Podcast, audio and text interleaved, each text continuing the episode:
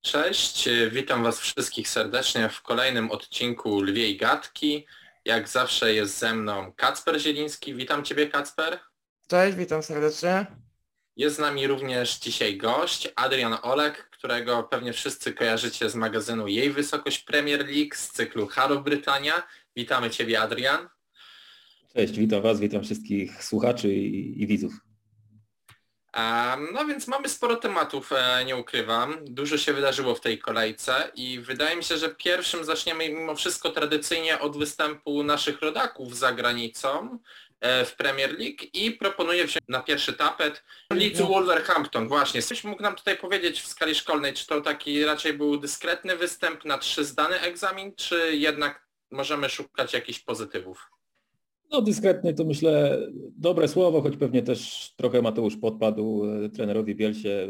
Stąd też myślę ta, ta zmiana szukał czegoś, co ożywi grę e, całego zespołu Leeds, bo mi się wydaje, że Leeds to jest taki zespół, w którym wszystko musi funkcjonować odpowiednio. Jak chociaż jeden element się złamie, no to potem to rzutuje na całą drużynę i widzimy, że ona ma ogromne problemy od początku tego sezonu w zasadzie, żeby nawiązać do tego, co się działo w poprzednim.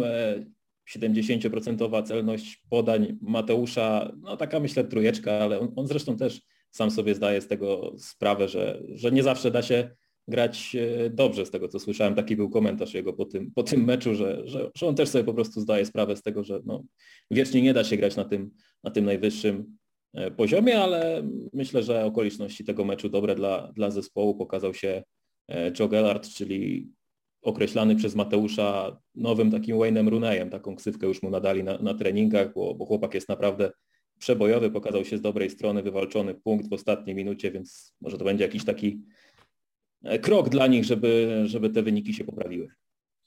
E, Kacper, a ty co sądzisz na temat tego występu Mateusza?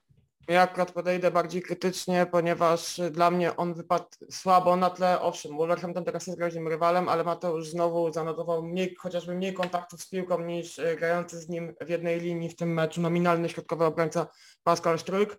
E, wydaje mi się, że był to anonimowy występ Mateusza, tak jak mówiliście, mała też celność podań w jego wykonaniu i oczekuję więcej od tego zawodnika, więc ja akurat nie dam mu trójki, dam mu raczej dwa albo dwa plus, ponieważ no więcej wymagamy od Mateusza jednak. Właśnie i tutaj Adrian, ja bym chciał, żebyś się troszeczkę do tego odniósł, bo my już rozmawialiśmy sobie z Kacperem na ten temat e, odcinek temu i jeżeli właśnie coś można zarzucić Mateuszowi, pomimo tego kryzysu, który trwa w Leeds, to jest właśnie ta jego słabsza skuteczność podań. Czy to się bierze faktycznie z jakości partnerów wokół niego, czy to jednak jest taki mimo wszystko dołek Mateusza i to raczej e, od niego wychodzi ten problem, a nie jest spowodowany przez kolegów? Ja myślę, że to jest bardziej złożony problem. Oczywiście mają swoje kłopoty kadrowe, kontuzje ich nie oszczędzają, no i to są, no co tu dużo mówić, bardzo ważne postaci dla gry tego zespołu, ale widzimy chociażby po, po meczach e, reprezentacji czy takich przebłyskach, że to jest ciągle gdzieś tam, gdzieś tam to jest e, w Mateuszu.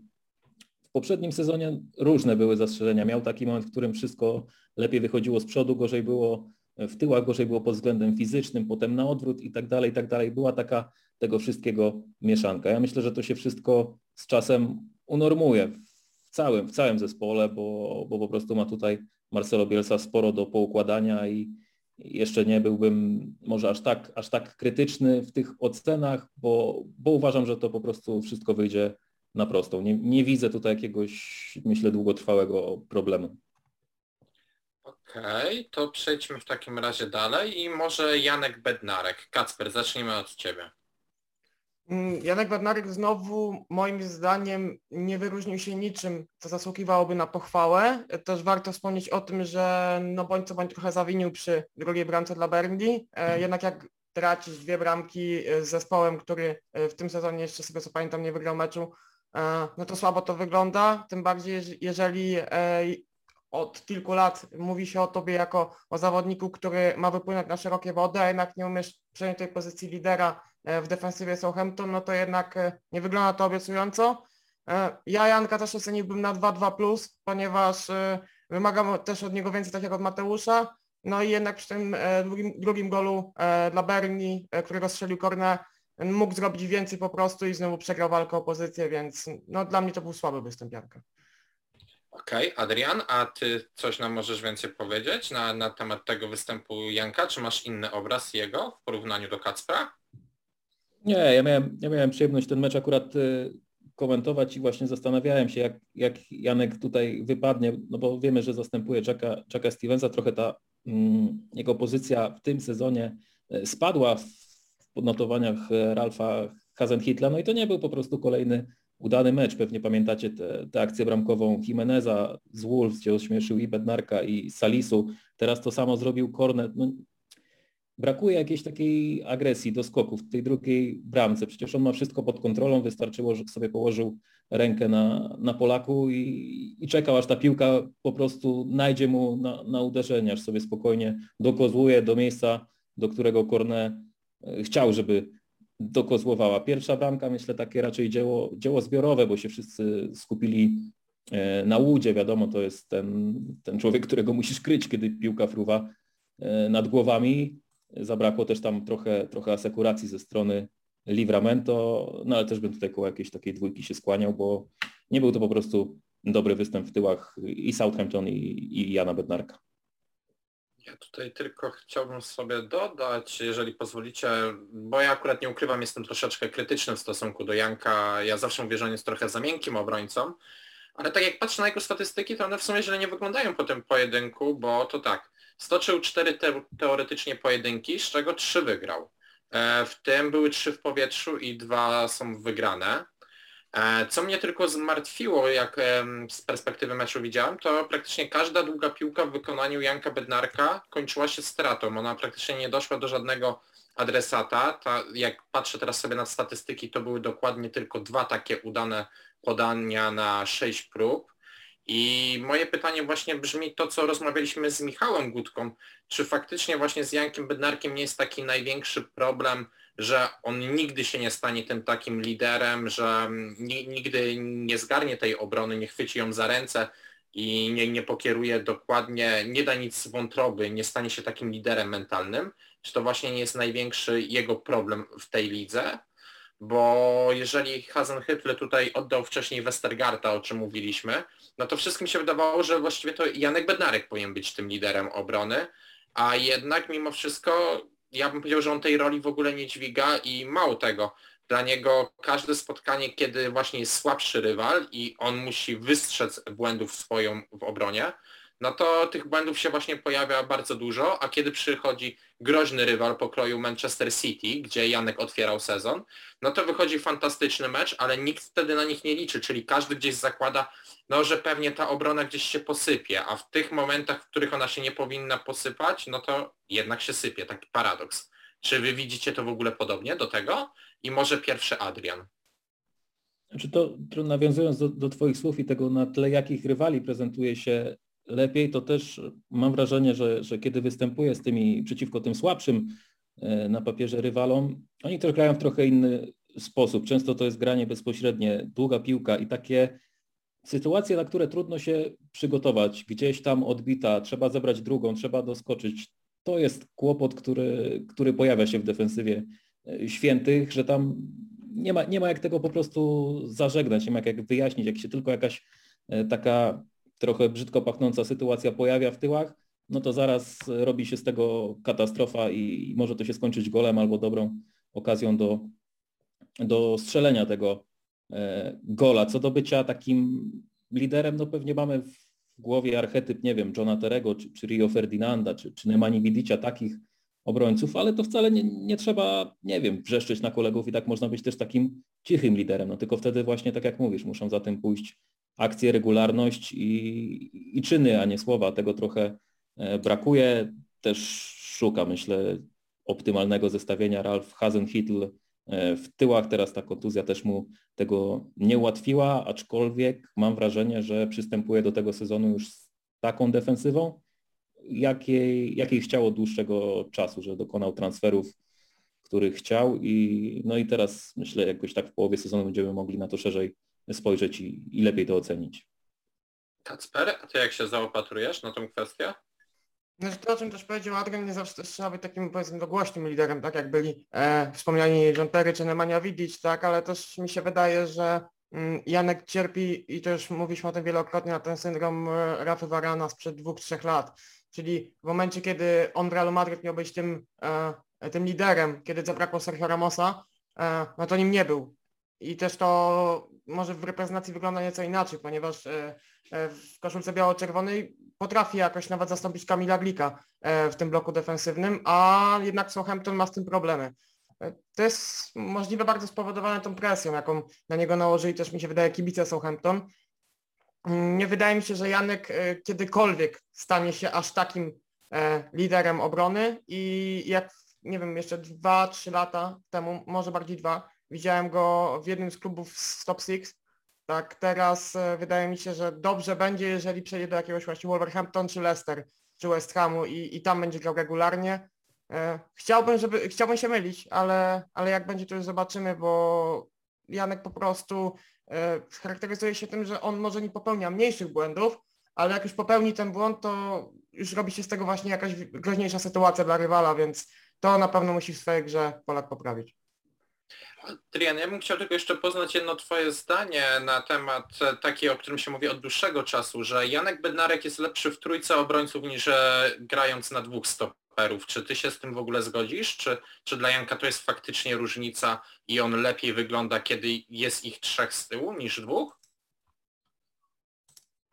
Myślę, że coś w tym, coś w tym jest. Wtedy też nie jesteś wystawiony na na aż tak dużą liczbę pojedynków, jak masz tylko jednego partnera obok siebie.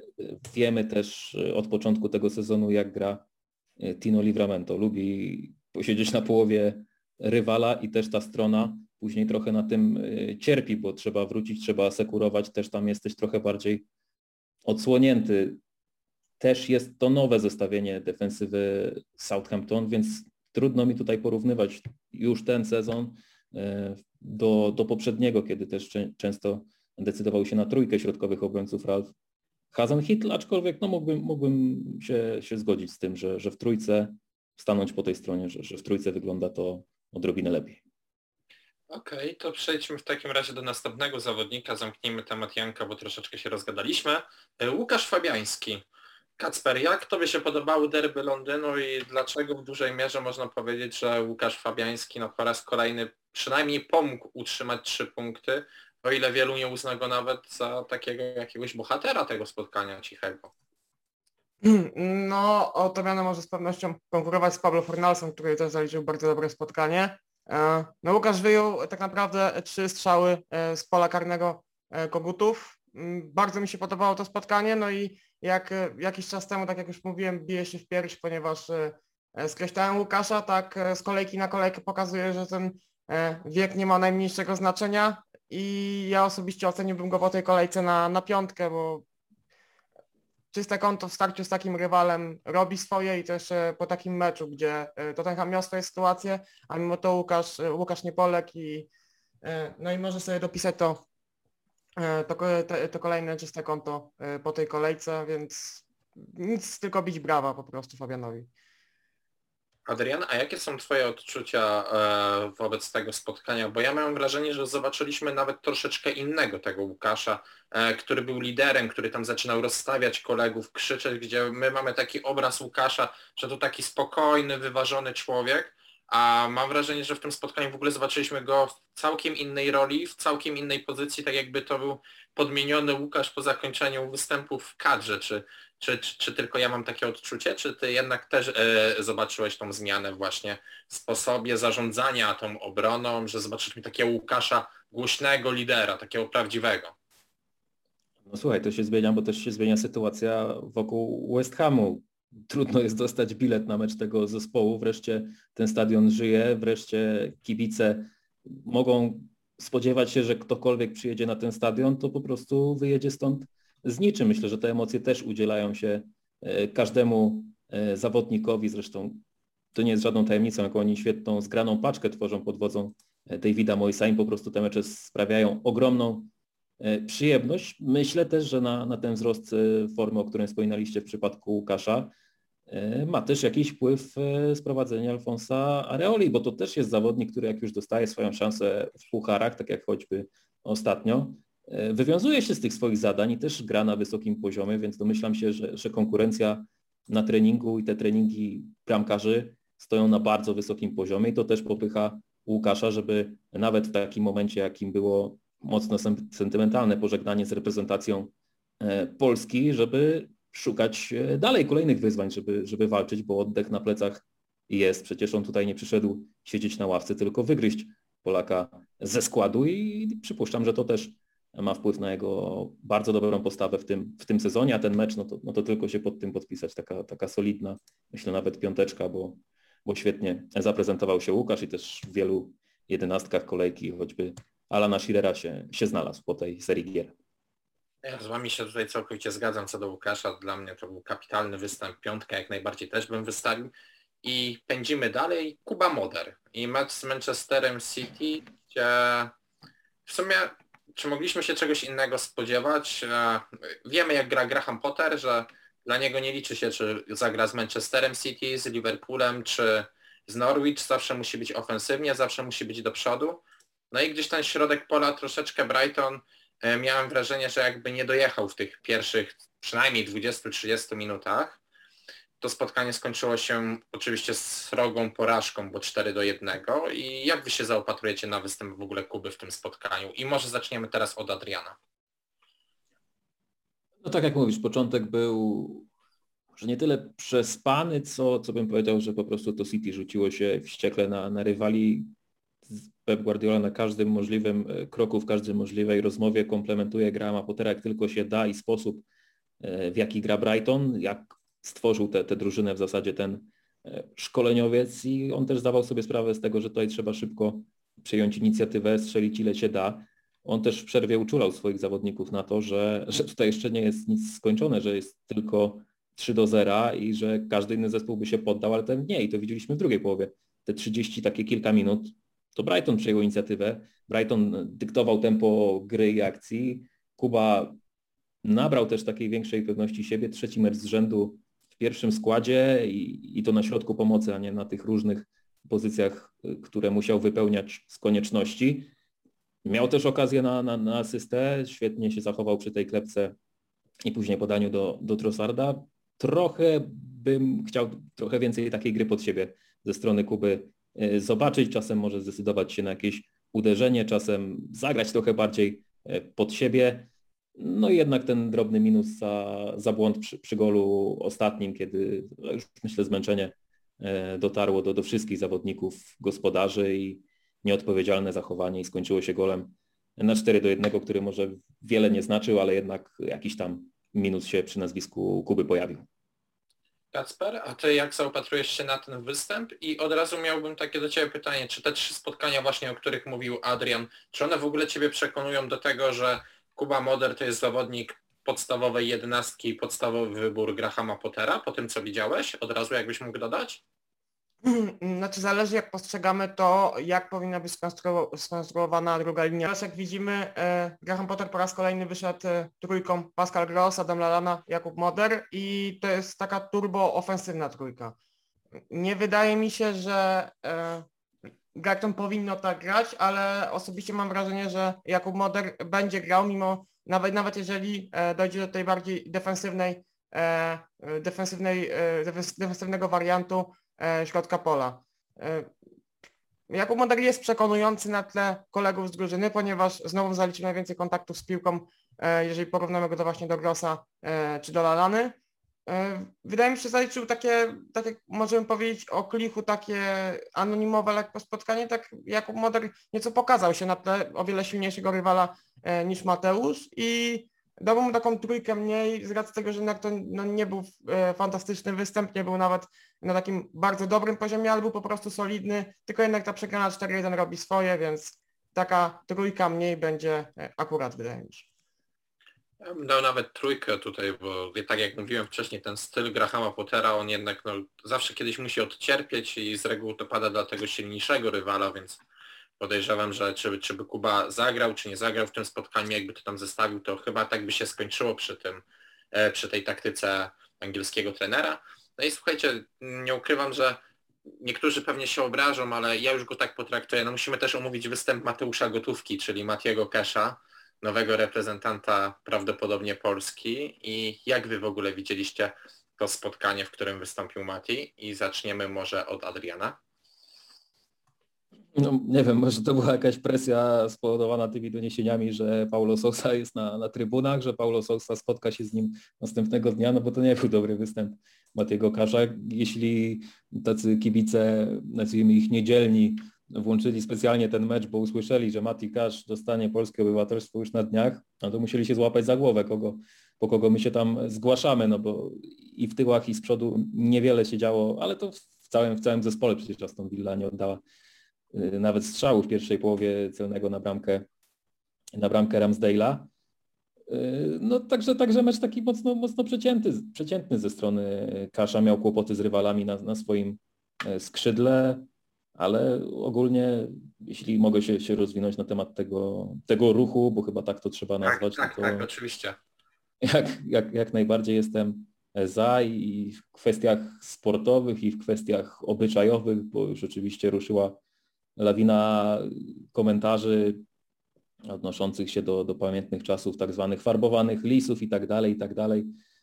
No okej, okay, wtedy to wyglądało trochę bardziej zwariowanie i te paszporty były rozdawane nie wiem jakim kluczem, ale luźną ręką. Natomiast myślę, że tutaj Mati Kasz to jest, to jest osoba, która, dla której oczywiście to jest drugi wybór, bo, bo to jest facet urodzony i wychowany w Anglii, natomiast to nie jest drugi wybór, bo, bo po prostu chce grać gdzieś w reprezentacji. Miałem okazję kilka razy rozmawiać z rzecznikiem Aston Villa, który jest też e, Polakiem przy okazji tych naszych łączeń do, do cyklu Halo Brytania to, to też mówił, że jak zawsze Matiemu opowiada jakieś historie, historie związane z Polską, czy ze swoją rodziną i tak dalej, słucha z zainteresowaniem. Wszystko go to ciekawi, co dotyczy, co dotyczy Polski, więc ja się bardzo cieszę, że, że ten zawodnik e, pomoże naszej kadrze, bo tak naprawdę na brak e, prawej obrony, czy, czy teraz prawego wahadła, to my cierpimy odkąd e, przestał grać w reprezentacji Łukasz Piszczek i nie jest to żadną tajemnicą, że że po prostu tam jest y, pustynia.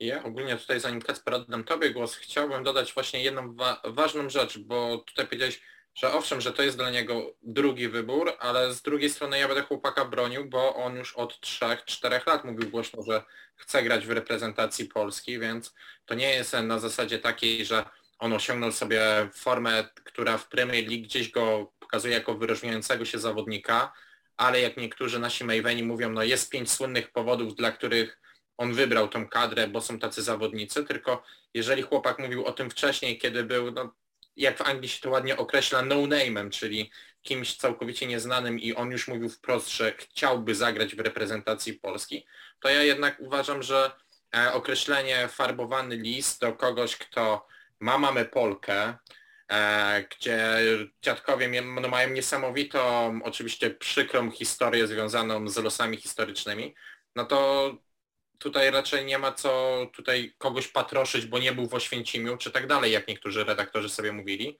Ale wracając do tego, no my musimy też być przygotowani na to, że e, nasza emigracja zarobkowa, która się rozpoczęła po wejściu do Unii Europejskiej, no to jednak dużo rodzin wyjechało do Niemiec, do Anglii, do Francji i my takich reprezentantów Polski będziemy mieli coraz więcej po prostu. I my się musimy z tym chyba po prostu głośno liczyć. I Kacper już oddaje Tobie głos. Co do samego występu, to akurat e, uważam, że, Mateusz, że Mateusz, e, e, Mati zagrał tak no dość przeciętnie, mocno przeciętnie, nie nazwał tego słabym czy bardzo słabym występem, ale no był po prostu, no, tak jak Adrian powiedział, mocno przeciętny, tak? I, i wydaje mi się, że taka dwójka plus trzy mniej byłaby adekwatna. Co do samego tematu kaszowej prezentacji. Ja jestem bardzo pozytywnie nastawiony, ponieważ e, e, to, o czym mówiliście po Łukaszu Piszku, została spora luka na prawym wahadle, na prawej obronie i, i Mati ją idealnie wypełni. Raz, że to jest zawodnik, który potrafi grać w systemie z czwórką obrońców i raz, że to jest zawodnik, który potrafi grać w systemie z trójką obrońców jako ten prawy wahadłowy. To przekonuje i tak jak niektórzy mówili o tym, że jest wspomniałeś akurat innych redaktorów, że mamy, że mamy Frankowskiego, że mamy Jóźwiaka, to nigdy nie będzie poziom Matygo Kasza, bo Cash ma dopiero 24 lata, a już ma zostaną 37 meczów w Premier League i, i ponad 100 występów w Championship, więc e, nie porównujmy go do, do obecnych reprezentantów Polski, tylko e, musimy go stawiać o wiele, wiele wyżej. Mm, czy zadebiutuje na listopadowym zgrupowaniu? No wydaje mi się, że, że na pewno, jeżeli pozwoli mu na to e, sytuacja zdrowotna, która póki co ma się jak najlepiej. I no, ja życzę Matiemu jak najlepiej, ponieważ e, widzę go po prostu w koszulce z orzełkiem na piersi już e, od dłuższego czasu, kiedy tylko pojawiły się plotki, jakoby miał dostać polskie obywatelstwo. A słuchajcie, no a wreszcie prezes, prezes Boniek wreszcie nie będzie musiał się martwić o dośrodkowania społecznych sektorów. Akurat Mati, Mati jest tym jednym z liderów Premier League, więc wreszcie chociaż z prawej strony będą celne dośrodkowania.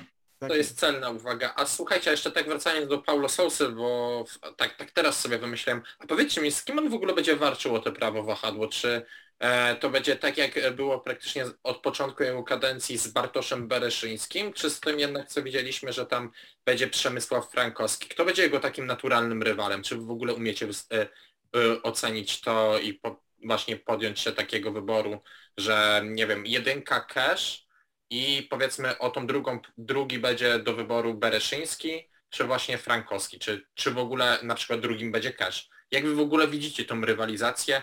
z jakiego to wszystko etapu się rozpocznie? Takie dodatkowe pytanie, które mi się urodziło panowie teraz, także przepraszam. I może zaczniemy od Kacpra. Kacper? Znaczy mi się wydaje, że to będzie e, cash, długo, długo nic i ewentualnie ktoś z dwójki frankowski Jóźwiak. Mm, potem może Bereszyński, chociaż nie wiem też do końca jak Paulo Souza będzie go e, postrzegał względem przyszłościowym. E, Bartek wydaje mi się, że średnio się spisuje na pozycji wahadłowego, no ale to średnio mu wychodzi gra w trójce obrońców, więc jeżeli chce konkurować z Matim, to musi na pewno o wiele tą swoją formę ustabilizować. Mm, wydaje mi się, że takimi naturalny, naturalnymi rywalami będzie, będą, będą Frankowski i, i Jóźwiak, ale, ale nie wydaje mi się, żeby mieli jakiekolwiek szanse z Kaszem. E, więc ja tutaj postawiłbym Matego na pozycji numer jeden i tak jak mówię, długo, długo nic za nim. A ty Adrian? No, Bartek Bereszyński ma ten kłopot, że wyrósł mu i kandydat, y, rywal na, na, na prawej stronie w postaci Matiego Kasza i na środku w postaci Pawła Dawidowicza, bo ostatnie powołania, myślę, że był wygranym tych, tych powołań e, właśnie Paweł Dawidowicz, więc tutaj pozycja pewnie mocno Bartka spadła, ale no ja nie spodziewam się, żeby, żeby któryś z nich mógł wygrać rywalizację z Matim Kaszem na, na prawej stronie. Oczywiście Będziemy jeszcze mówić o tej słynnej aklimatyzacji i tak dalej, jak on się odnajdzie w tym zespole, ale no, to przychodzi chłopak z Premier League, tutaj nie ma co, co czekać, on po prostu wejdzie do tego składu i, i będzie grał tak, jak najlepiej potrafi. No, ktoś, ktoś gra na najwyższym poziomie, to, to nie potrzebuje tego zbędnego okresu i, i całej tej e, gadki o rzeczach mniej ważnych niż, niż po prostu to, co się prezentuje na boisku, więc tutaj raczej zamuruję tę prawą stronę E, Mati takie odnoszę wrażenie. Okej, okay, to w takim razie zamknijmy sobie wątki występu naszych e, reprezentantów Polski tudzież byłych i przejdźmy do już tematów bieżących i na początek chciałbym wziąć chyba największą niespodziankę, e, która była w tej kolejce, czyli wygrana Watfordu Claudio Ranierego 5 do 2. Słuchajcie, co to w ogóle oznacza dla Watfordu? Czy to znaczy, że przybył Włoch, miał magiczną różdżkę i natchnął chłopaków, a może jednak to jest po prostu czysty wypadek przy pracy i wykorzystanie wszystkich błędów Evertonu. E, może zaczniemy tutaj od Adriana. No Everton wyraźnie się posypał w ostatnim e, kwadrancie, tam po prostu wszystko przestało nagle funkcjonować. E, wiadomo, to dopiero drugi mecz, natomiast pozbierać się po, po 0 do 5 E, z Liverpoolem, no, no wiadomo, najlepszym albo jednym z dwóch najlepszych zespołów Premier League i, i pojechać na, na Goodison Park i przegrywać 0 do 1, 1 do 2 i, dwukrotnie się dźwignąć, żeby potem tak e, finiszować, no to jest swego rodzaju wyczyn, natomiast to dopiero drugie spotkanie e, Włocha, tutaj niczego większego bym się nie dopatrywał. E, no i też e, ważna rola Joshua Kinga, no on tam pojechał po prostu naładowany, żeby, żeby pokazać wszystkim, e, którzy zasiadają w lożach na, na Goodison Park, że popełnili błąd, że nie dali mu odpowiedniej liczby minut, że po prostu chciał się na nich zemścić i dokonał tego znakomicie. Zresztą sam Claudio Ranieri mówił, że w tym poprzednim meczu to, to Kinga nie było, natomiast teraz ma Kinga i choć za bardzo go, jak przyznał, nie pamiętał, no to jednak e, przypomniał mu się w najlepszy sposób. To już nie chodzi tylko o te, o te strzelane gole, ale w ogóle o, o całą grę tego napastnika dla zespołu, e, przytrzymywanie piłki, pokazywanie się do gry, szukanie sobie pozycji. Naprawdę to był, był kapitalny występ tego, tego zawodnika. Okej, okay. a Kacper, a takie pytanie, co Ciebie bardziej zdziwiło, ta wygrana Watfordu, czy że większość bramek padło bez udziału Sara? Co, co, co jest większą niespodzianką? No to jest akurat dziwne, bo Ismaila Sar zaliczył bardzo przeciętne spotkanie. E, akurat tutaj to trzeba śmiało powiedzieć, ale e, no jednak zaskoczyło mnie o wiele bardziej ta liczba bramek pod koniec, e, pod koniec meczu, ponieważ no, cztery gole strzelić od, w ostatnim kwadransie jednak trzeba umieć. Mnie to cieszy, ponieważ ja Claudio Ranieriego bardzo lubię od czasów Leicester i życzę mu jak najlepiej. To może być tak naprawdę jego najbardziej udana przygoda od, od czasów e, prowadzenia listów, jak wiadomo w Romie nie dostał e, zbyt wiele czasu, a wreszcie zespołów no, wyglądało to jak wyglądało. E, zapowiada się to dobrze. Pytanie tylko, czy, czy to jest długofalowy projekt i, i czy dostanie wystarczająco dużo czasu, ponieważ jednak bądź co bądź, jak Adrian wspomniał o tym e, podniesieniu się po 5-0 z Liverpoolem, to się uśmiechnęłem, przypomniała mi się moja ulubiona drużyna, e, ale e, wydaje mi się, że jeżeli zespół potrafi się podnieść po, po takiej klęsce i jeszcze na własnym stadionie, a potem wbić cztery gole Evertonowi, takiemu Evertonowi, jakim widzieliśmy w tym sezonie, takiemu pragmatycznemu Evertonowi, to wydaje mi się, że jednak jest czego rzeźbić i i Claudio Ranieri może jak najbardziej e, w najbliższej kolejce, z której będą grali Southampton, e, myśleć o, o trzech punktach. Słuchajcie, długofalowy i Watford to, to nie idzie w parze, więc tutaj trzeba... Znaczy no to też, to, to, Nawet tak, w przypadku tak, takiego, dokładnie. takiego speca jak Claudio Ranieri. Może no dostanie, dostanie zaufanie od wodarzy. Mam taką nadzieję, chociaż zobaczymy. No właśnie miałem właśnie zapytać, czy gdzieś ta wygrana może być jakimś takim promyczkiem, że tam w ogóle się pojawi jakaś stabilizacja w tym klubie, czy to będzie na zasadzie znowu będzie wygrana, później remis, porażka, no to czyli trener do zwolnienia, czy, czy tam w ogóle jest możliwa stabilizacja i czy to jest w ogóle jakaś zapowiedź stabilizacji? E, który z Was poprzedniej, na ochotnika? W poprzedniej, w poprzedniej przygodzie z Premier League już wydawało się, że jest stabilizacja za Nigela Pilsona, jakaś absurdalna decyzja o zwolnieniu tam, nie wiem, kilka kolejek do końca, jakieś paniczne próby ratowania tego, tam nigdy nie będzie, myślę, stabilizacji. Natomiast tak oceniając szansę Watfordu, patrząc na doświadczenie w ich, w ich środku e, pola, jeśli Joshua King wróci do takiej dyspozycji, z jakiego znaliśmy za najlepszych e, czasów, jeśli Ismaila Sar nie ucieknie już zimą, to ja nie widzę tutaj większych kłopotów z utrzymaniem tej, tej drużyny w Premier League. Oni naprawdę mają wszystko ku temu, żeby znowu, znowu gdzieś tam w okolice 12-14 miejsca mierzyć i, i zupełnie bym tutaj się tym nie przejmował. No ale tak to z nimi jest, że jedna decyzja właścicieli czy tam dyrektorów i, i to się wszystko może posypać. Natomiast piłkarsko do mnie jak najbardziej przemawiają. Okej, okay, to pozostańmy jeszcze panowie w Londynie i tak, e, Arsenal zaczął ten sezon e, kiepsko, trzy porażki, ale od tego momentu tak naprawdę już się nie potknęli solidnie punktują, e, mają na ten moment tyle samo punktów co Manchester United. I teraz pytanie, czy Mikel Arteta zakończył kupowanie gliny do swojej rzeźby i już po prostu ta rzeźba zaczyna jakoś wyglądać, czy, czy to jednak jest łód szczęścia? Czy ten klub wraca właśnie teraz na właściwe tory, on się już rozpędza? Możemy mówić tutaj o takim trendzie wznoszącym tej drużyny i może zacznijmy od Kacpra. No coś mi się przypomina nasza dyskusja po trzeciej kolejce, w której rzucaliśmy błotem e, w Artetę, mówiliśmy, że, że to jest WF-ista, że to w ogóle e, nie jest trener na tak duży klub jak Arsenal, a, a jednak od tamtego momentu kanonierzy nie przegrali spotkania. E, wygląda to obiecująco i na pewno możemy pochwalić kilku zawodników. Ja na pewno skłoniłbym się w kierunku Emila Smithrowa. Mm, wydaje mi się, że to może nie jest końcowy wygląd projektu Artety, bo ja bym jednak tam pokusił się o kupno e, kilku zawodników, ale, ale wygląda to coraz bardziej obiecująco i może jeszcze, nie wiem, na pewno nie w tym sezonie, ale może, za, może w przyszłym.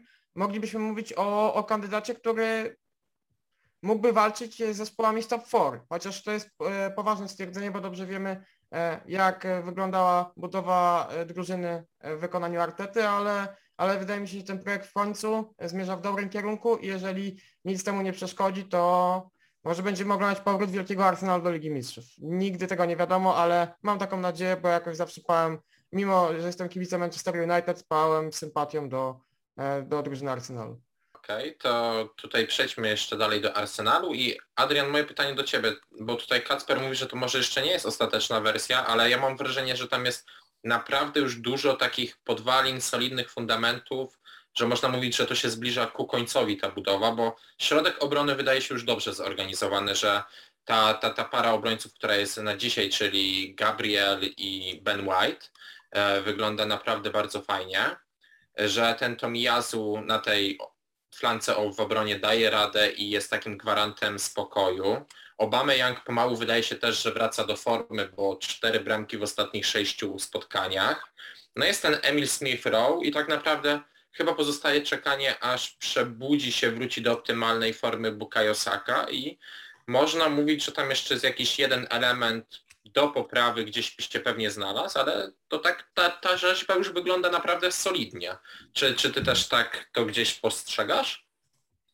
Tak, zwłaszcza, zwłaszcza ta obrona, o której yy, mówiłeś, bo to już też jest obrona, którą sobie ulepił Mikel Arteta tak jakby yy, chciał, odkąd oni zadebiutowali. Mam tutaj na myśli yy, Ramsdale'a w bramce, do tego Tomiyasu, White, Gabriel i na lewej stronie Tierney, który teraz nie grał przeciwko Aston Villa. Oni tak zagrali ostatnie pięć meczów. W tym meczu z Aston Villą mieli okazję zagrać po raz szósty. Ta, ta sama e, linia defensywy po raz pierwszy od, od, iluś tam lat, już dokładnie nie pamiętam, ale to też pokazuje, jak różne były losy tej, tej defensywy, jak ona była krucha i, i nie można tam było znaleźć żadnej e, ciągłości. W tych pierwszych trzech meczach te, te wskaźniki defensywne to była, była no, najniższe rejony ligi, mam tutaj na myśli strzały celne rywali, czy, czy expected goals rywali, te, te kolejne pięć meczów, no to już jest y, czołówka, jeśli chodzi o defensywę. Oczywiście trochę ten y, kaliber i, i jakość rywala spadła w tych kolejnych seriach gier, ale widać wyraźną poprawę. To co, to, co może tylko martwić, choć w sumie to nie wiem, czy może martwić, no bo Tierney troszeczkę obniżył loty w porównaniu do tego, co, co widzieliśmy w poprzednim sezonie, ale wszedł teraz Nuno Tavares zaprezentował się naprawdę e, znakomicie na tej lewej stronie. Dysproporcja jest e, wyraźna, lewa strona odpowiada za atak w drużynie Arsenalu i tam się wszystko e, skupia, bo ponad dwie trzecie dośrodkowań to właśnie idzie z lewego skrzydła i, i tam jest serce tej, tej ofensywy. Ale jak widać nawet pod nieobecność Tirneya jest Tavares, więc kto wie, może gdyby, jeśli Tierney wróci, wróci do pełni zdrowia, może czeka go, go taka już prawdziwa walka o pozycję właśnie z, z Nuno Tavareszem. E, z przodu trochę to gorzej wygląda, no bo teraz ok, trzy gole, ale patrzmy na jakość tych goli. Tak naprawdę ma, ma piłkę Martinez na ręce po strzale Parteja, Obama jak marnuje karnego i Smithrow strzela po jakimś tam rykoszecie i, i słupku. Ok, może to, to, to jest znak do tego, że, że wreszcie to ruszy i zaczną strzelać więcej w kolejnych meczach, ale tutaj trochę by się by się przydało tego żywienia w defensywie. Tak, no Bukayo Saka to jest taki, e, taki człowiek, który troszeczkę odstaje. No, w tym meczu chociażby za Aston. To on miał najdogodniejszą okazję, kiedy, kiedy miał piłkę sam na sam z Martinezem i ją, i ją po prostu zmarnował trafiając e, w Argentyńczyka. To, co jeszcze mi się momentami nie podoba, mam takie wrażenie, że jak Mikel Arteta ma swój plan na mecz i on mu wypali, to Arsenal dominuje nad rywalem, Arsenal gra bardzo dobrze, bardzo przyjemnie się na to patrzy, tak jak w derbach północnego Londynu, czy tak jak e, przed tygodniem. Ale jak ten plan nie wypali, no to potrafi się wydarzyć naprawdę katastrofa, tak jak e, stracili mecz z Crystal Palace, tak? kiedy, kiedy Partey był w zasadzie osamotniony, miał jakieś cztery smycze w rękach i każda go ciągnęła w inną stronę. Miał w pojedynkę w ogóle zarządzać całym środkiem pola i to ryzyko w tym meczu się nie opłaciło, bo, bo, bo Palace to po prostu wykorzystali, więc, więc jeszcze może tu jest pole, pole do poprawy, bo jeśli chce opierać to tylko na, na Gańczyku Mikel Arteta, a, a pozwolić na, na wyższą grę Odegardowi, Smithowi, Emilowi Smithowi Rowowi, żeby wyżej szli, z tyłu zostawał jedynie Partey, może się to źle skończyć. Słuchajcie, a takie jeszcze pytanie wracając, bo tutaj słusznie Olek powiedział o Ramsdale'u. E, jakbyście tak mieli w ogóle procentowo ocenić jego udział w przemianie Arsenalu, to pokusilibyście się o jakiś typ, bo dla mnie to jest co najmniej 30% poprawy gry Arsenalu, odkąd on się pojawił. a wy założycie więcej, mniej tych procent? Jak, jak, jak w ogóle spojrzeć na człowieka, którego no przed sezonem podejrzewam, że wszyscy krytycy w ogóle nie widzieli w bramce Arsenalu. Większość się, w tym ja i Kacper, stukaliśmy się w głowę, słysząc kwotę tego transferu, a jednak widzimy, no, że Arteta miał rację. No, pan Arteta, już obiecałem kiedyś, że pan trener Arteta, także pan trener Arteta miał rację, więc wy, wy, wy umiecie jakoś tak to sobie wypośrodkować w skali procentowej? Ile, ile w tym jest zasługi właśnie angielskiego bramkarza? E, może Adrian na początek? Wiesz co, może, może w procenty bym tutaj nie uderzał, bo, bo trudno mi jakoś to oszacować, natomiast e, jest, jest widoczna znaczna poprawa i to nie tylko w Arsenalu, ale samego Ramsdale'a, bo on gra na, na 80% skuteczności obron. Wiemy jak to wyglądało w poprzednich klubach, dwa sezony, ponad 120 wpuszczonych goli przez tego bramkarza. I myślę, że tutaj cały geniusz tego, tego transferu polegał na tym, no bo mówiliśmy, a on ma dużo obron, bo, bo ma takich, a nie innych obrońców, że dopuszczają do strzałów i wtedy może się wykazać, poodbija te łatwiejsze, powpuszcza te nieco trudniejsze, no i że generalnie to jest taki bramkarz przeciętny, który po prostu czasem się gdzieś wykaże, ale nigdy nie pomoże, nie da czegoś od siebie więcej. A się okazuje, że w Arsenalu jak ma lepszych tych obrońców, to daje od siebie więcej, bo, bo jest wystawiany na, na, poważne próby momentami i, i trzyma ten zespół w grze i popisuje się naprawdę bardzo dobrym zachowaniem przed bramką i bardzo dobrym zachowaniem e, na linii i ma bardzo, naprawdę bardzo duży wpływ w to, jak wygląda ta defensywa Arsenalu, odkąd on zajął, chyba już możemy powiedzieć, na stałe miejsce, miejsce w bramce. Kacper, a ty jak, uwa- jak uważasz, pokusisz się o jakiś typ procentowy, czy tak jak Adrian jednak spasujesz? Też się chyba wstrzymam, ale warto tutaj przytoczyć taką statystykę, mianowicie e, Aaron Ramsdale przepuścił tylko cztery bramki w ostatnich sześciu kolejkach. No to jest wynik bardzo dobry, jeżeli zwrócimy uwagę na to, ile e, bramek Arsenal tracił wcześniej, ile bramek Arsenal stracił na początku sezonu. Mm, wydaje mi się, że e, kanonierzy jak najbardziej dobrze rozegrali interes z Ramsdale'em, rzeczywiście broni lepiej e, przy, e, przy lepszym bloku defensywnym, ale mimo wszystko od tych procentów bym się trochę odstosunkował, ponieważ e, wydaje mi się, że tutaj każdy dokłada jakąś tam mniejszą lub troszkę większą cegiełkę do, do obecnej dyspozycji, obecnej formy. Okej, okay, to teraz przejdźmy do tematów mniej dla Kacpra. Ja tylko powiem tak, teatr marzeń zamienił się w teatr dramatu, tylko że reżyser jego ciągle trwa na stanowisku i moje pytanie brzmi czemu? Czy naprawdę nie ma na rynku żadnego trenera, który mógłby przejąć tą drużynę? Czy po prostu wszyscy tam wychodzą z założenia w Manchesterze, że skoro Ed Woodward odejdzie z końcem tego sezonu, no to do końca sezonu tego nie ruszajmy i zostawmy tą, tą decyzję jego następcy? czy po prostu szatnia dalej broni tak Norwega, a być może, no nie wiem, może sam Sir Alex Ferguson mówi, no czekajcie, on w końcu odpali. E, dlaczego on w ogóle tam jeszcze trwa? Odpowiedzcie mi na to pytanie i może najpierw zaczniemy od Kacpra.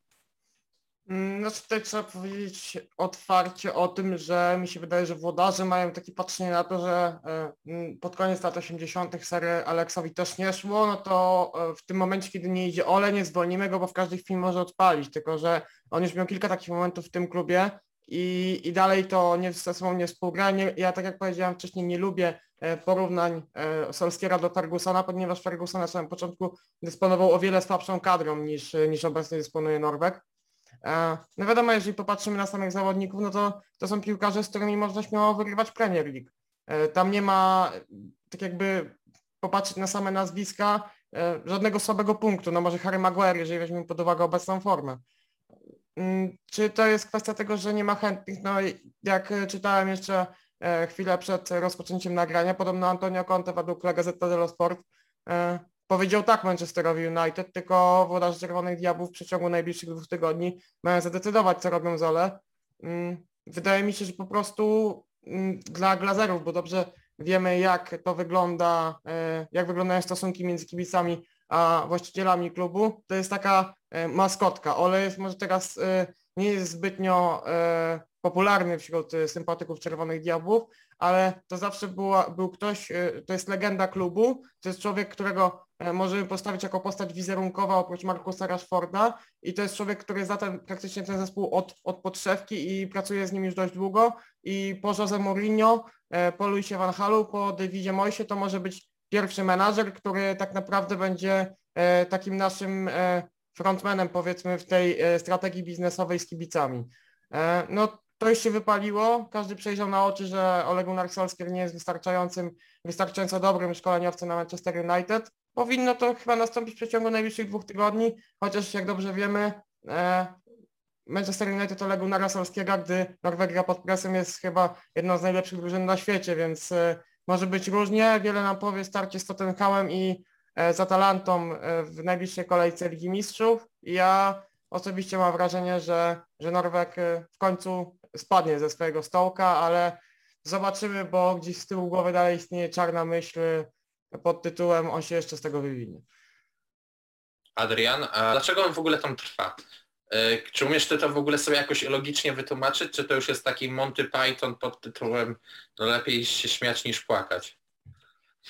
Czy widzę, widzę parę powodów, dla których on dalej jest na stanowisku menedżera Manchester United. Pierwszy to jest taki, że po prostu ludzie, którzy zajmują się tą stroną futbolową nie mają o tym bladego pojęcia i przez kilka ostatnich lat przysypiali odpowiednie momenty, w których można było zmiany dokonać. Mam tutaj na myśli chociażby Mauricio Pochettino, który, który czekał na, na zatrudnienie, aż w końcu zgłosiło się po niego PSG.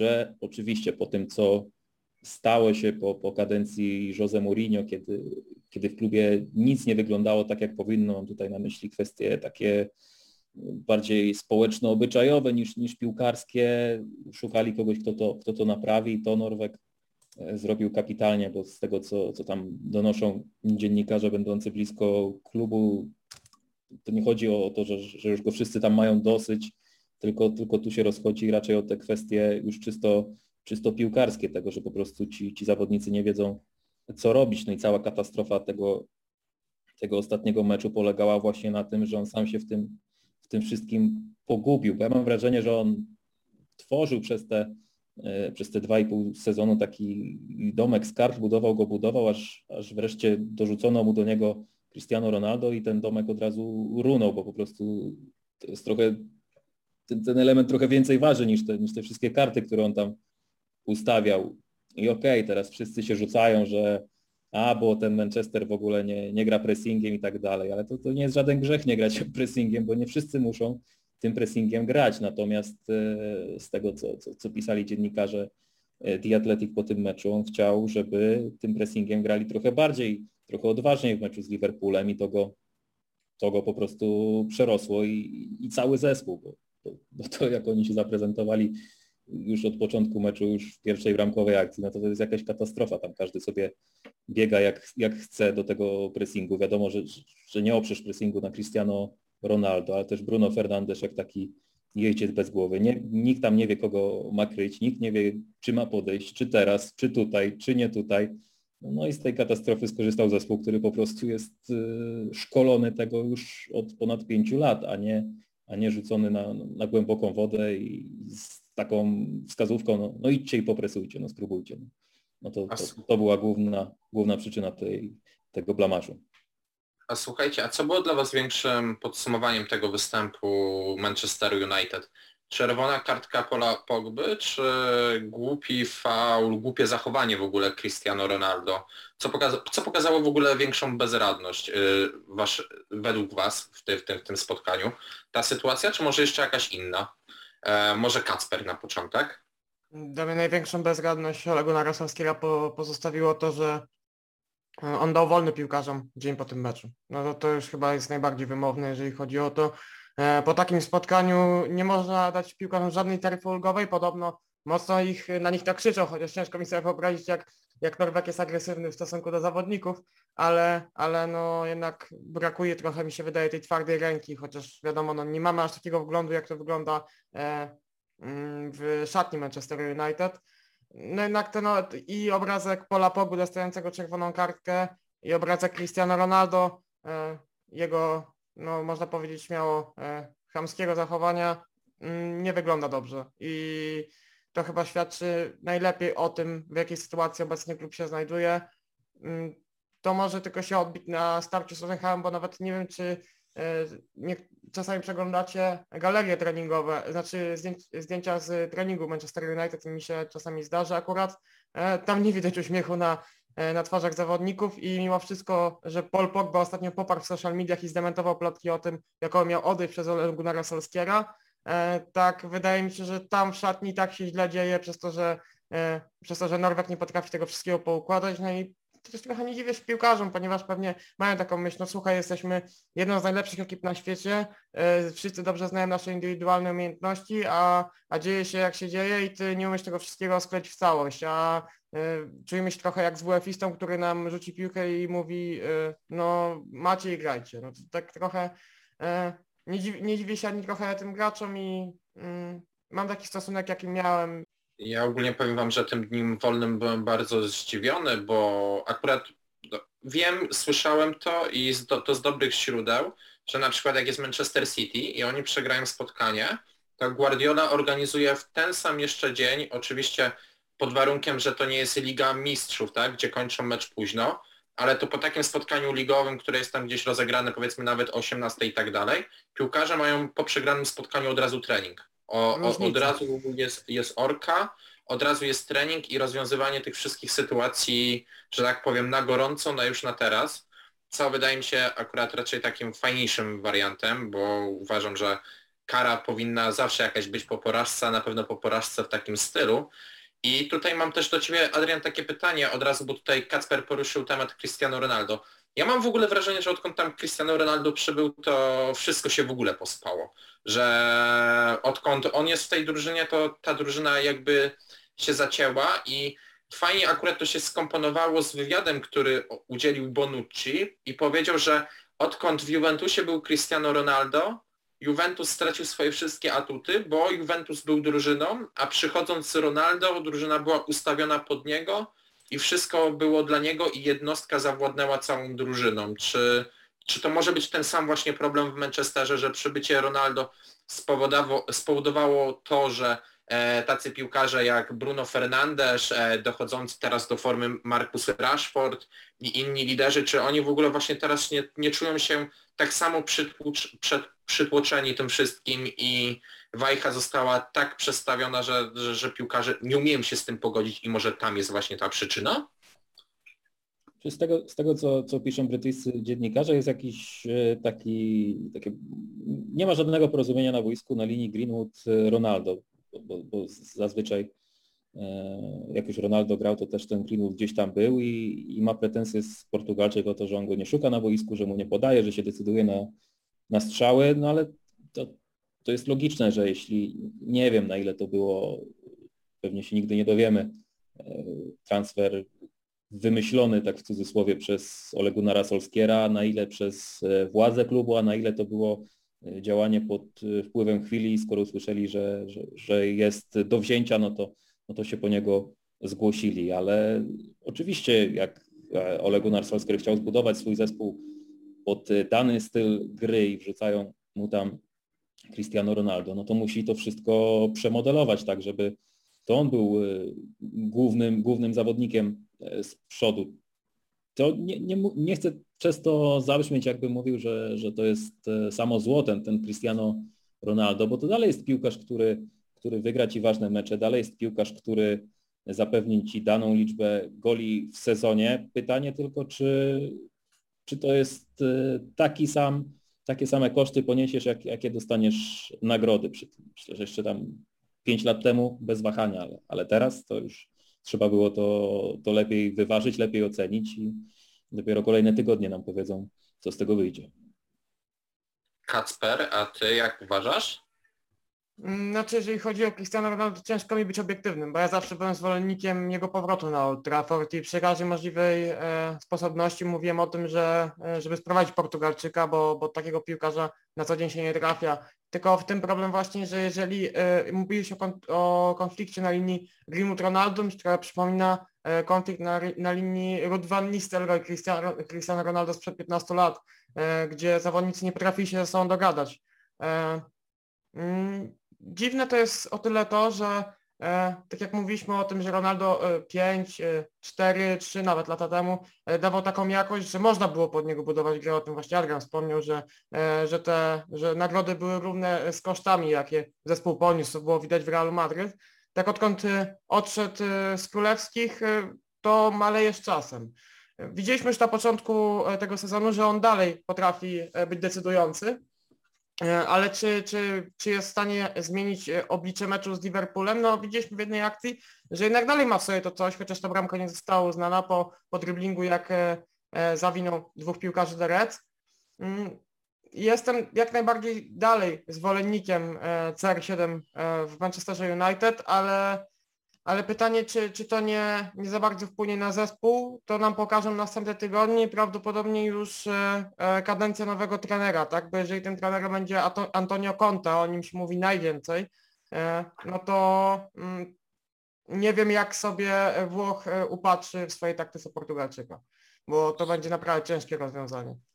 Słuchajcie, a kończąc już tak temat Manchesteru United, czy wy w ogóle uważacie, że mecz z Kogutami to będzie taki mecz na odkucie, gdzie ten mecz raczej im pomoże niż zaszkodzi? I, w, I takie jeszcze pytanie moje poboczne, jak już będziemy przy tych Kogutach, to powiedzcie mi, czy Dele Ali to jest w ogóle jeszcze piłkarz, którego powinniśmy rozpatrywać w kategorii złotego dziecka angielskiego futbolu, bo był nawet taki okres, że mówiło się no Kane i Ali, no to będą przez lata figury numer jeden w reprezentacji Anglii, w ogóle w Premier League i o ile Harry Kane dopiero teraz ma kryzys, który pewnie wynika trochę ze zmęczenia, trochę z tej sytuacji transferowej, tak, Dele Ali zapadł się w czarną dziurę i jakoś z niej wyjść nie może.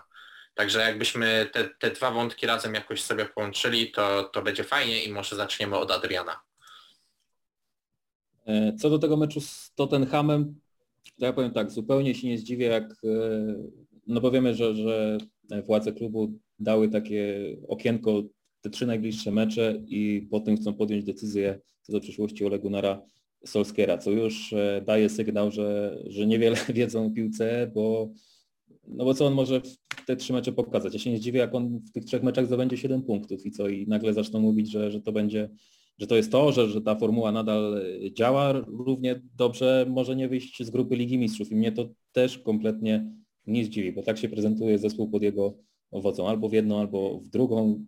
Potrafił wychodzić z nielada opresji już jakimiś spektakularnymi zwycięstwami, kto wie, może będzie i tak e, tym razem. Natomiast szerszy obraz myślę, że, że raczej się skłania ku temu, żeby, żeby poszukać jakiejś zmiany, ale pewnie to, to by było po sezonie, no tak mi się wydaje, że, że raczej że raczej po sezonie. E, Mecz z Tottenhamem, nie zdziwię się zupełnie, jak Manchester, Manchester go, go wygra, bo, bo Solskier potrafi przygotować zespół przeciwko takiemu rywalowi, ale to wcale nie będzie znaczyło o tym, że ten kryzys jest zażegnany, że wszystko jest w porządku. A co do Dele Allego, nie pamiętam już ile to upłynęło od jego ostatniego gola strzelonego z gry, ale przypuszczam, że grubo ponad ponad e, rok.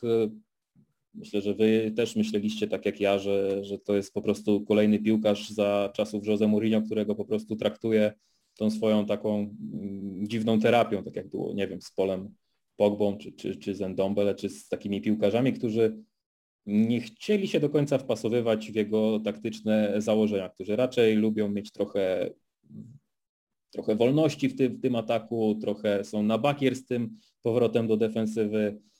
Takie, takie luźne, luźne dusze na boisku, i, ale jak się okazuje, no Nuno Espirito Santo też jest raczej, raczej menedżerem, który stawia na, na defensywę i organizację i na początku sezonu dawał szansę Alemu, ale później to się wszystko gdzieś załamało. I też już, e, choć przekonuję, że on będzie brany pod uwagę w meczu z Manchesterem United, trudno jest mi to sobie wyobrazić, bo też wyraźnie no po prostu stracił w oczach nowego menedżera. Ja zawsze Dele Alego kojarzyłem jako takiego piłkarza, który z ulicy przeszedł, przeszedł na najwyższy poziom. I wiele razy w jego grze widziałem e, właśnie taką czystą, czystą frajdę chłopaka, który gdzieś tam spróbuje założyć siatkę rywalowi, zamiast może podać, co byłoby może z korzyścią dla zespołu większą, ale on się bawił tą grą, natomiast jak już podpisał ten długoletni kontrakt ze Spurs, to, to coś jakby się, jakby się wypaliło, jakby już odarli go z tej całej takiej dziecięcej fantazji wpadł w te tryby takiej, takiej maszyny futbolowej i gdzieś, gdzieś, się, gdzieś się zatracił. Myślę, że porównałbym jego sytuację do sytuacji Jesse'ego Lingarda w Manchesterze United, który też bardzo długo nie mógł się przełamać. Wyliczano mu ten brak asyst, brak goli, zmienił otoczenie, już nawet nie tylko chodzi o piłkarskie, ale, ale i o miasto.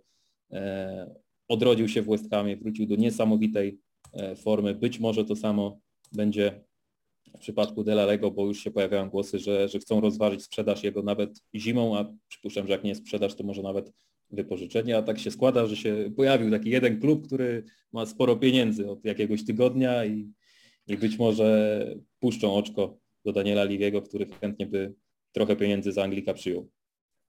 A ty Kacper? Ja odpowiesz nam na te dwa pytania? Znaczy może zacznę od Alego, ponieważ e, mi ten temat jest dość bliski. Ja zawsze lubiłem Anglika e, oglądać jak grał w Premier League. Jak kiedyś ktoś powiedział o, o Joe Felixie, że oglądając go ma trochę skojarzenia z Ricardo Kaką, czy, czy nawet z Ronaldinho czasami jak e, miał te luźne ruchy powiedzmy, to tak samo było widać to po Alni, tylko że od jakichś podejrzewam trzech lat, coś około tego, e, Anglik e, po prostu powiedzmy to dołuje, tak? Czyli e, ta forma idzie e, stopniowo coraz niżej. Mm, dla mnie mi się wydaje, tak jak Adrian powiedział, że ta długa, długoterminowa umowa z Tottenhamem e, miała, miała w tym swo, swoją rolę, ale też Ali trzeba wziąć pod uwagę to, że na Spirito Santo jak gra trójką środkowych pomocników, to przeważnie ten pomocnik lekko ofensywny i tak nie jest takim stricte pomocnikiem ofensywnym. Dla mnie Dele Alli zawsze mi się kojarzył e, z środkowym pomocnikiem ofensywnym, dziesiątką, nawet taką fałszywą dziewiątką można byłoby go nazwać, takim fałszywym napastnikiem. E, a od tamtego, od, od, od tej pory, kiedy podpisał umowę, a w ogóle odkąd Mauricio Pochettino odszedł z Tottenhamu, no to kariera Anglika idzie w dół, a pod e, przewodnictwem no Espirito Santo nie wydaje mi się, żeby to się zmieniło. Miałem wrażenie w momencie, kiedy Jose Mourinho e, przejmował Tottenham, że Dele może być takim e, człowiekiem, który, e, który będzie wadził Portugalczykowi. Widzieliśmy na, e, na łamach e, Amazon Prime, tak, e, w dokumencie All or Nothing, że Portugalczyk cenił sobie E, Anglika, ale e, to mogła być jedna, e, to mogła być jedna z największych wad Tottenhamu pod wodzą Mourinho, że jednak on miał zawsze problem, żeby dogadywać się z największymi gwiazdami. Wydawało mi się, że w momencie, kiedy Mourinho odejdzie, to Anglik odpali, no ale trafił pod takiego menadżera, że jednak ten środek pola nie jest aż tak ofensywny, żeby Ali mógł w nim grać, więc ja na miejscu środkowego pomocnika najchętniej bym odszedł stamtąd ponieważ e, Londyn nie wydaje się chyba, przynajmniej ta część Londynu nie wydaje się dla niego odpowiednim miejscem do rozwoju. Okej, okay, a co do Manchesteru? No co do, Man... czy nie? E, co do Manchesteru, to tutaj wydaje mi się, że ta, to zwycięstwo z Tottenhamem byłoby dość destruktywne dla samego zespołu i, i skłaniałbym się w kierunku przegranej i zatrudnienia Antonio Conte e, już po tym spotkaniu. Nie zdziwię się jednak jak Ole Gunnar wygra ten mecz, e, ponieważ jednak Tottenham nie prezentuje się aż tak dobrze. Jeżeli byłby to Tottenham Mauricio Pochettino, no to powiedziałbym bez zastanowienia, że koguty wygrają. No ale teraz nie wiem jak będzie po prostu w starcie z Tottenhamem i też nie wiem jaki poziom zaprezentuje Atalanta w Lidze Mistrzów.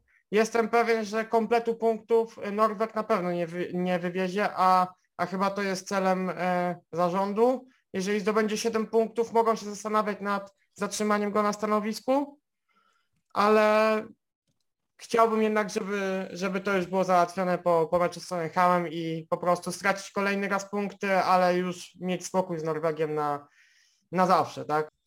Ja tylko tutaj chciałbym dodać w kwestii Dele Alego, że pamiętam jak o nim się mówiło, że to taki z Tottenhamu nowy Frank Lampard. No myślę, że dzisiaj Frank Lampard by się obraził za to porównanie bo jednak ta, ta forma jest tragiczna. Co do tego meczu na przełamanie, to wydaje mi się, że tak, tak jak tutaj mówił Adrian, że ten mecz może zamazać obrazek, ale z drugiej strony ja w ogóle nie wiem, czy zwolnienie Solskiera na ten moment, jeżeli by to nie był Conte, tak jak mówisz, czy w ogóle miałoby sens, czy i czy tam w ogóle Conte pasuje, bo coraz więcej głosów mówi, z czym ja się nie zgodzę, że Conte nie jest budowniczym, a wydaje mi się, że jednak gdzieś ten model Fergusona, gdzieś to rozwijanie piłkarzy młodych i tak dalej, fajnie jakby było kontynuowane i, i tutaj trenera by trzeba było szukać gdzie indziej. E, na giełdzie się pojawia Erik Ten Hag z Ajaxu i wydaje mi się, że to taki mógłby być bardzo ciekawy wybór. A bo tak poza tym, no, no, nie wiem, czy jest jakiś trener na ten moment, który jest gotowy tak przejąć Manchester United i stanąć w szranki z Tuchelem, Kloppem czy też Guardiolą. Kom kompletnie żadne nazwisko mi nie przychodzi do głowy.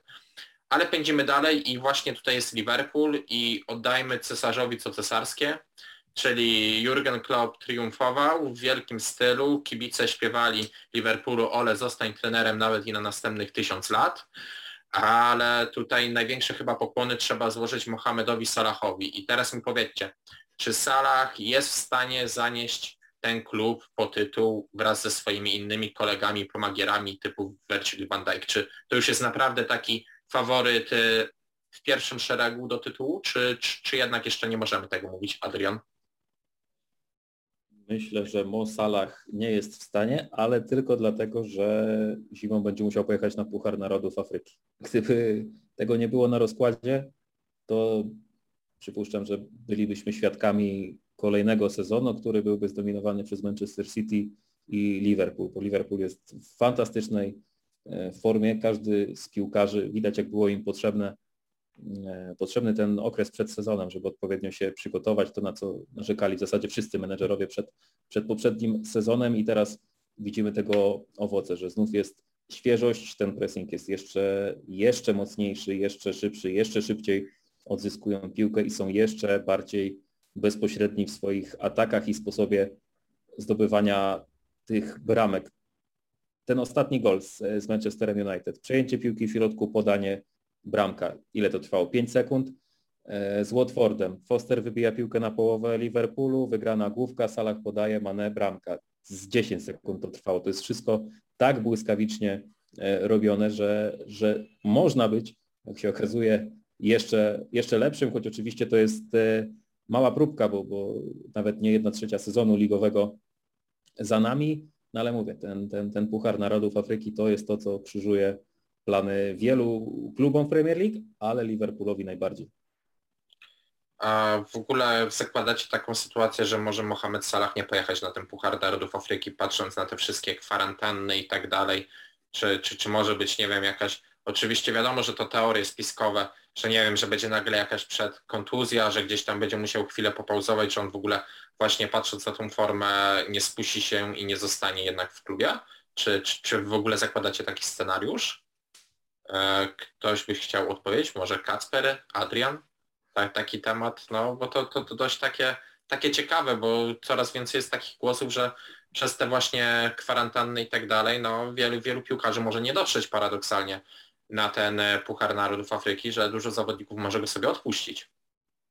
Tak, no ten, ten, ten okres, gdyby którejś reprezentacji poszło dobrze, awansowałaby do dalszych faz, to jest bodajże sześć meczów ligowych, dwa pucharowe, które które by zawodnik opuścił. Kwestia tego, czy uda się wyrwać jeszcze e, te mecze, te mecze na początku tego okresu, czyli e, zaraz po, po Boxing Day, bo tam z FIFA płynie komunikat taki, że muszą zwolnić tych piłkarzy na tydzień chyba przed, przed startem rozgrywek, no ale niektóre zespoły wchodzą do gry później, więc e, tutaj kwestia dogadania się, czy oni faktycznie mogą te kilka dni to przesunąć, a wiemy jak napięty jest terminarz w tym okresie świąteczno-noworocznym i ile by to znaczyło dla, dla Liverpoolu, no bo, bo tutaj są naj, naj, najwięksi e, piłkarze, których, z których nie mogliby by skorzystać, czyli Salah i, i Mane głównie, ale też, ale też Keita, który ostatnio pokazał się z dobrej strony. Kacper, chciałbyś coś dodać? Hmm, znaczy na pewno dla Jurgena Kloppa lepiej by było, jakby jego piłkarze nie jechali na Puchar Narodów Afryki. E, ale tak wracając tylko do tematu tego, że czy Salah jest w stanie ponieść Liverpool do mistrzostwa, to jestem jak najbardziej e, zdania, że tak.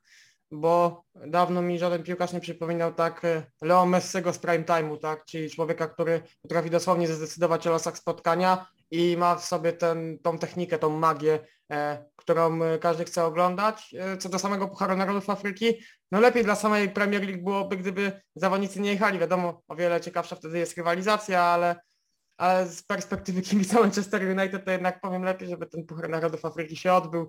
Nie żeby Salaha zabrakło w tych sześciu spotkaniach, ale zobaczymy.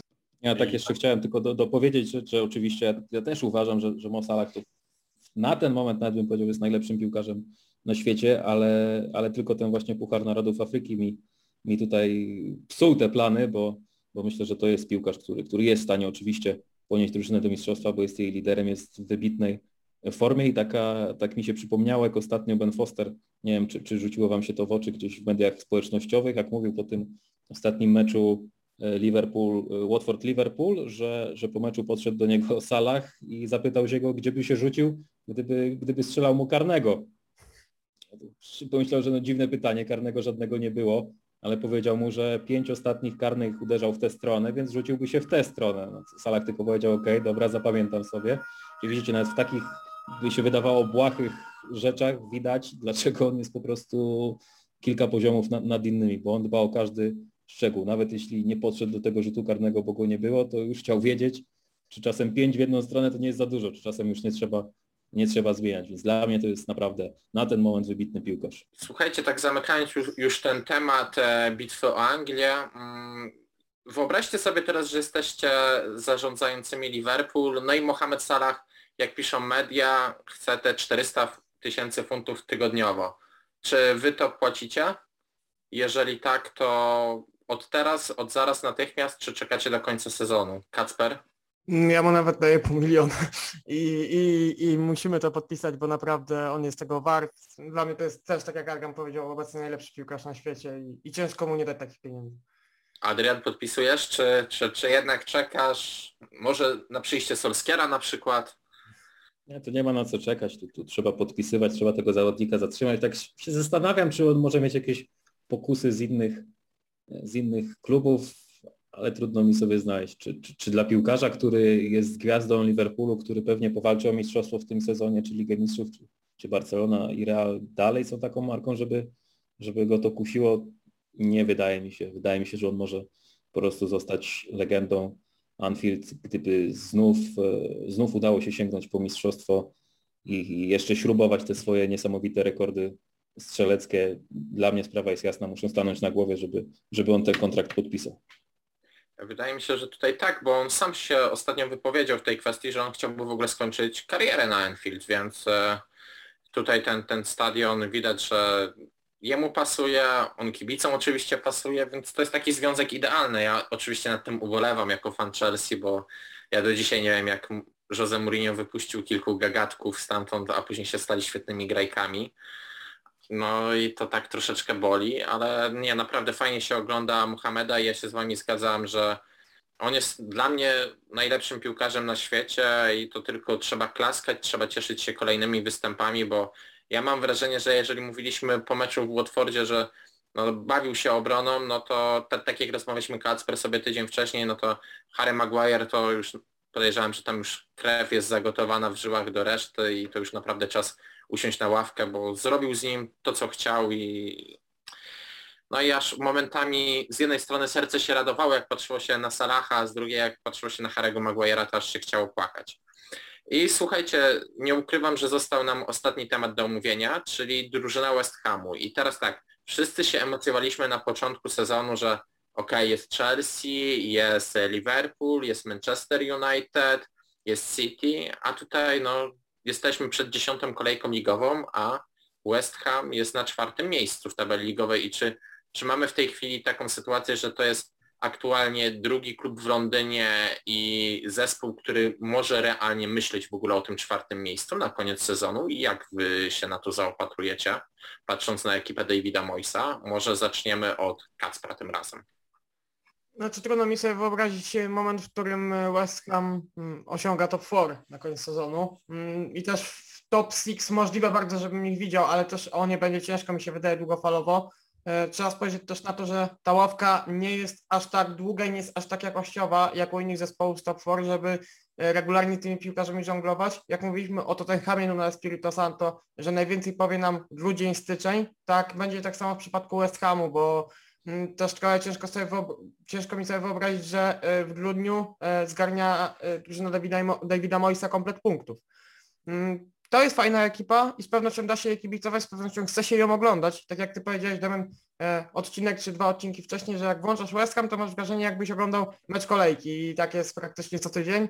E, to, to jest prawda, że to jest bardzo dobra drużyna, e, przyjemna, ale nie widzę jej w top 4, ponieważ no jednak no jednak trochę ci piłkarze jakościowo odstają od e, chociażby Liverpoolu, e, Manchesteru City, Chelsea czy, czy nawet Czerwonych Diabłów na chwilę obecną. No.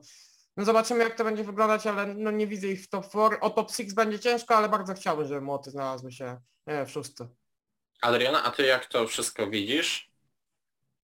Tak, no, no właśnie, właśnie młoty awansowało do kolejnej rundy Carabao Cup. Okej, okay, fajny to jest taki krok pokazujący, że, że są w kolejnym etapie tego rozwoju pod wodzą Davida Moisa e, wyrzucili z tych rozgrywek zespół, który tam nie przegrał od, od pięciu lat, który po prostu zawłaszczył sobie te rozgrywki. Najpierw United, teraz e, City, ale to będzie wymagało właśnie tego poświęcenia sił, tego, tej większej e, rotacji. Są europejskie puchary, trudno będzie to, to pogodzić, ale, ale dlaczego nie? No, może, może to się naprawdę udać, a niech o, o tym, jak daleką drogę już pokonali pod wodzą Davida Moisa świadczy to, że dzisiaj się pojawiły, a nagrywamy to w czwartek, pojawiły się doniesienia, że Daniel Krzytyński, a więc y, miliarder z Czech jest zainteresowany wykupieniem 27% udziałów w klubie i kto wie, czy to nie będzie powoli jakaś tam zmiana warty. Nie wiem, czy to jest efekt y, Sołczka i Coufala, że, że ich rodak zdecydował się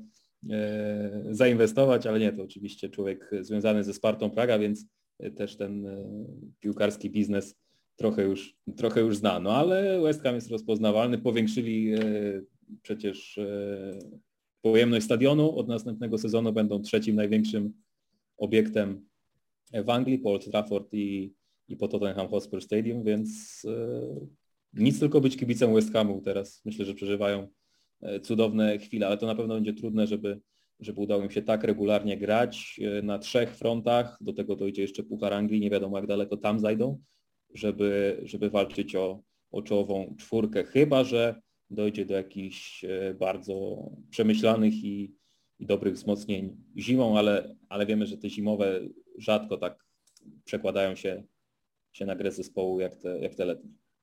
Aż strach pomyśleć, co by było, gdyby dalej David Moyes prowadził Manchester United, patrząc na to, co, co, co się dzieje w West Hamie, bo być może dzisiaj to Manchester United patrzyłby na wszystkich e, w tabeli z góry.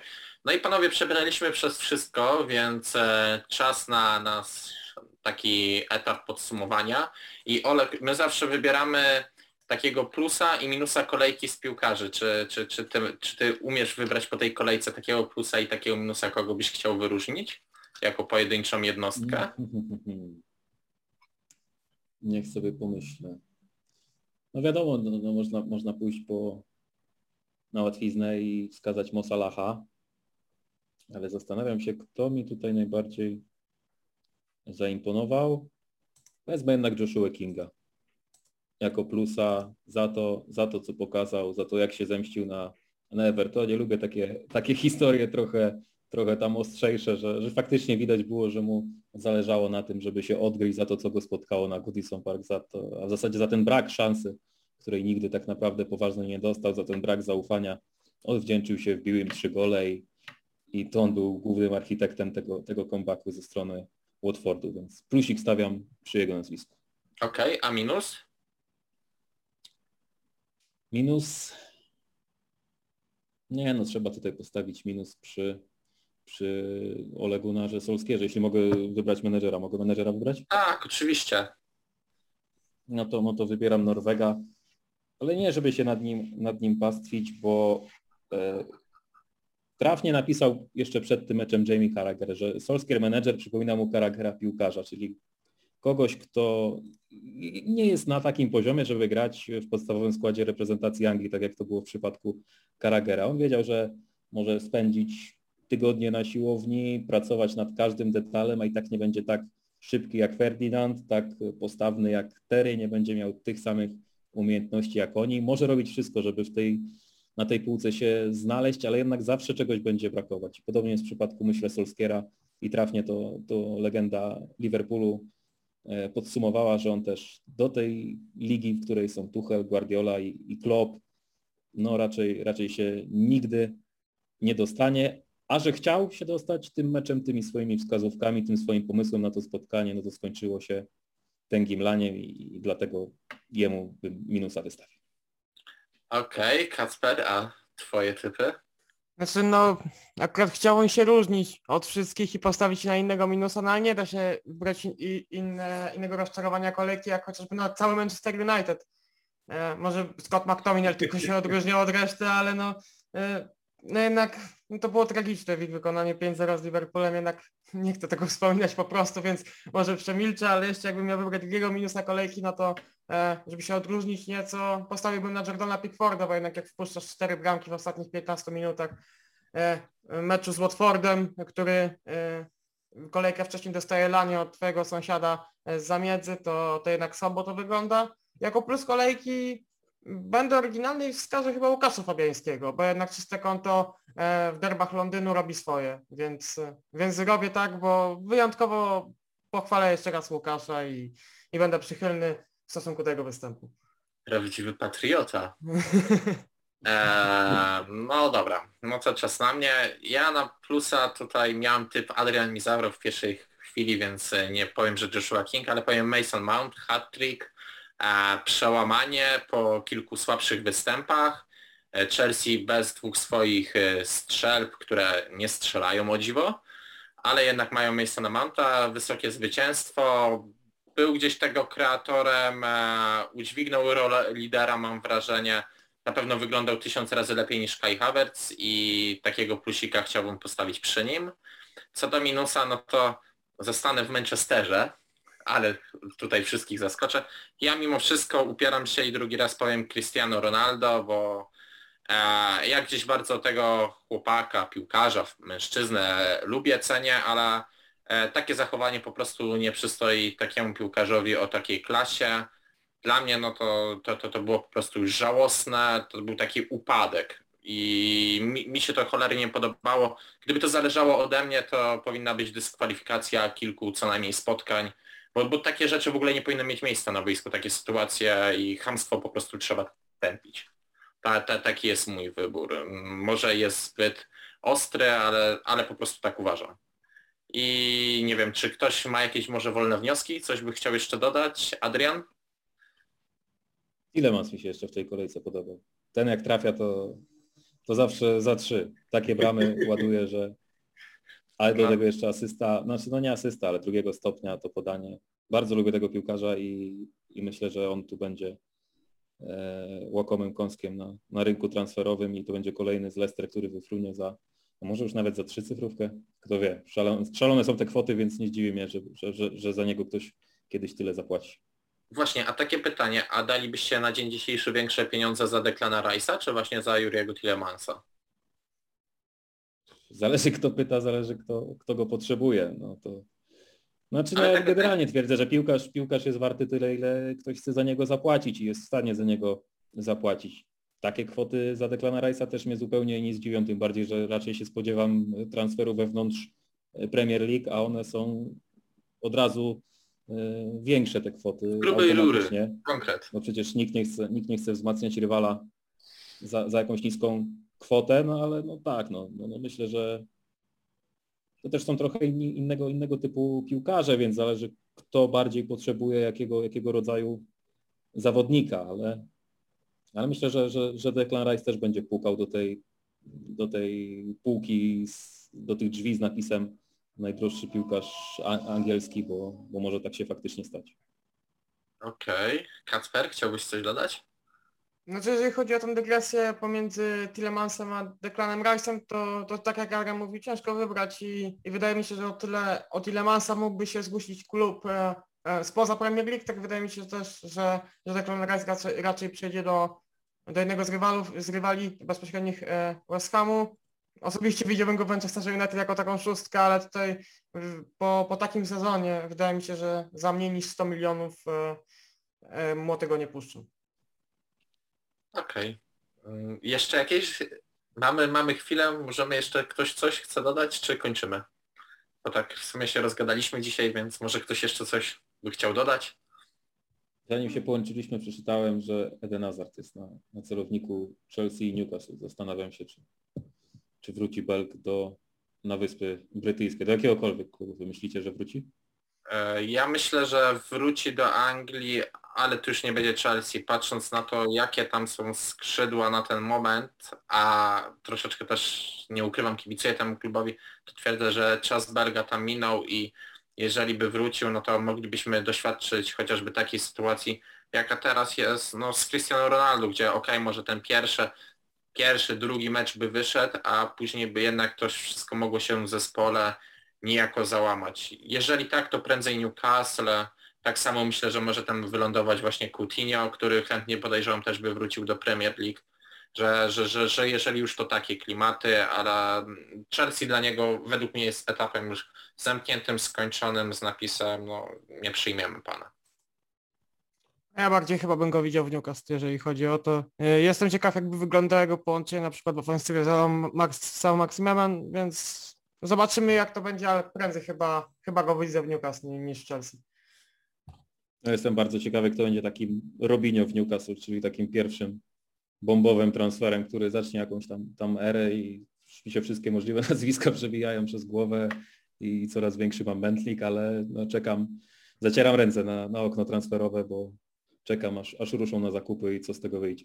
Ja bym postawił na Jesse'ego Lingarda. A ja na Coutinho akurat.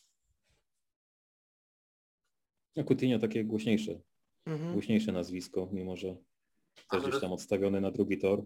Mi się wydaje, że gdzieś to może być Jesse Lingard z tego tytułu, że mam wrażenie, że każdy klub, e, który chce być wielki w Anglii, potrzebuje jakiegoś takiego Anglika, z którym gdzieś te trybuny by się utożsamiły i wydaje mi się, że po prostu jedyną opcją taką no, dostępną i, i oni sami zapowiedzieli zresztą w Newcastle, że nie chcą za bardzo szastać tymi pieniędzmi, no to jest właśnie Jesse Lingard, no bo nie wiem, nie uwierzę, że James Tarkowski, który miałby przebyć tam do obrony, miałby się stać takim zawodnikiem, że to jednak musiałby być ktoś ofensywny. No i taki relatywnie tani, a dający jakość to byłby Jesse Lingard po prostu. I, i dlatego stąd mój typ, że, że, że gdzieś to by mogło to być. Tym bardziej, że mam wrażenie, że Jesse Lingard e, po tym wypożyczeniu w West Hamie i tym, jak to teraz wygląda w United, chciałby udowodnić pewnie sporo rzeczy i potwierdzić to, co się działo w Londynie a, i dostawać po prostu więcej minut. No i myślę, że tym akcentem e, zakończymy.